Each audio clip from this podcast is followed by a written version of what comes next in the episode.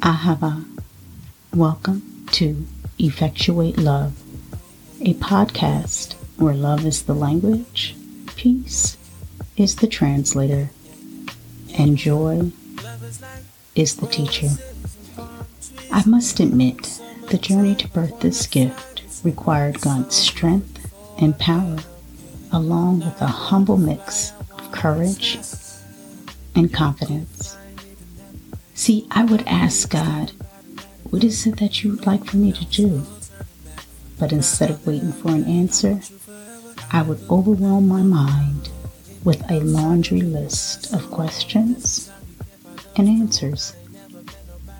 I was stuck in analysis paralysis until God said, Listen, just sit in my presence and let me do me through you.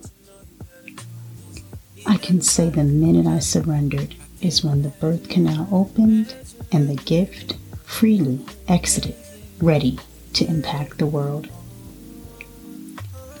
When it was dropped in my heart to start a podcast, I wasn't quite sure what God was looking for, but I knew if I willingly gave in, He would show me what I needed to do, say, and share.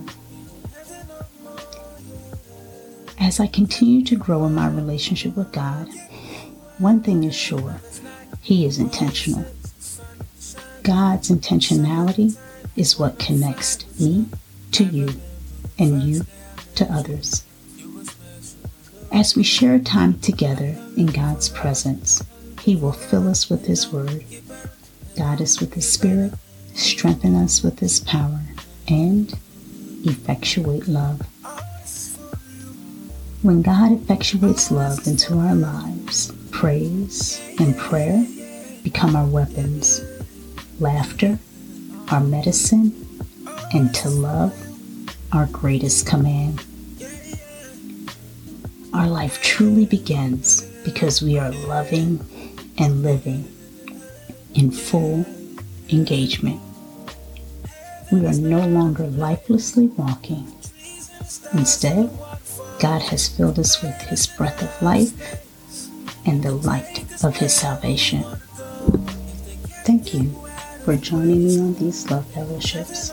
Most importantly, thank you for sharing God's glory as we take time to experience His grace, mercy, and love.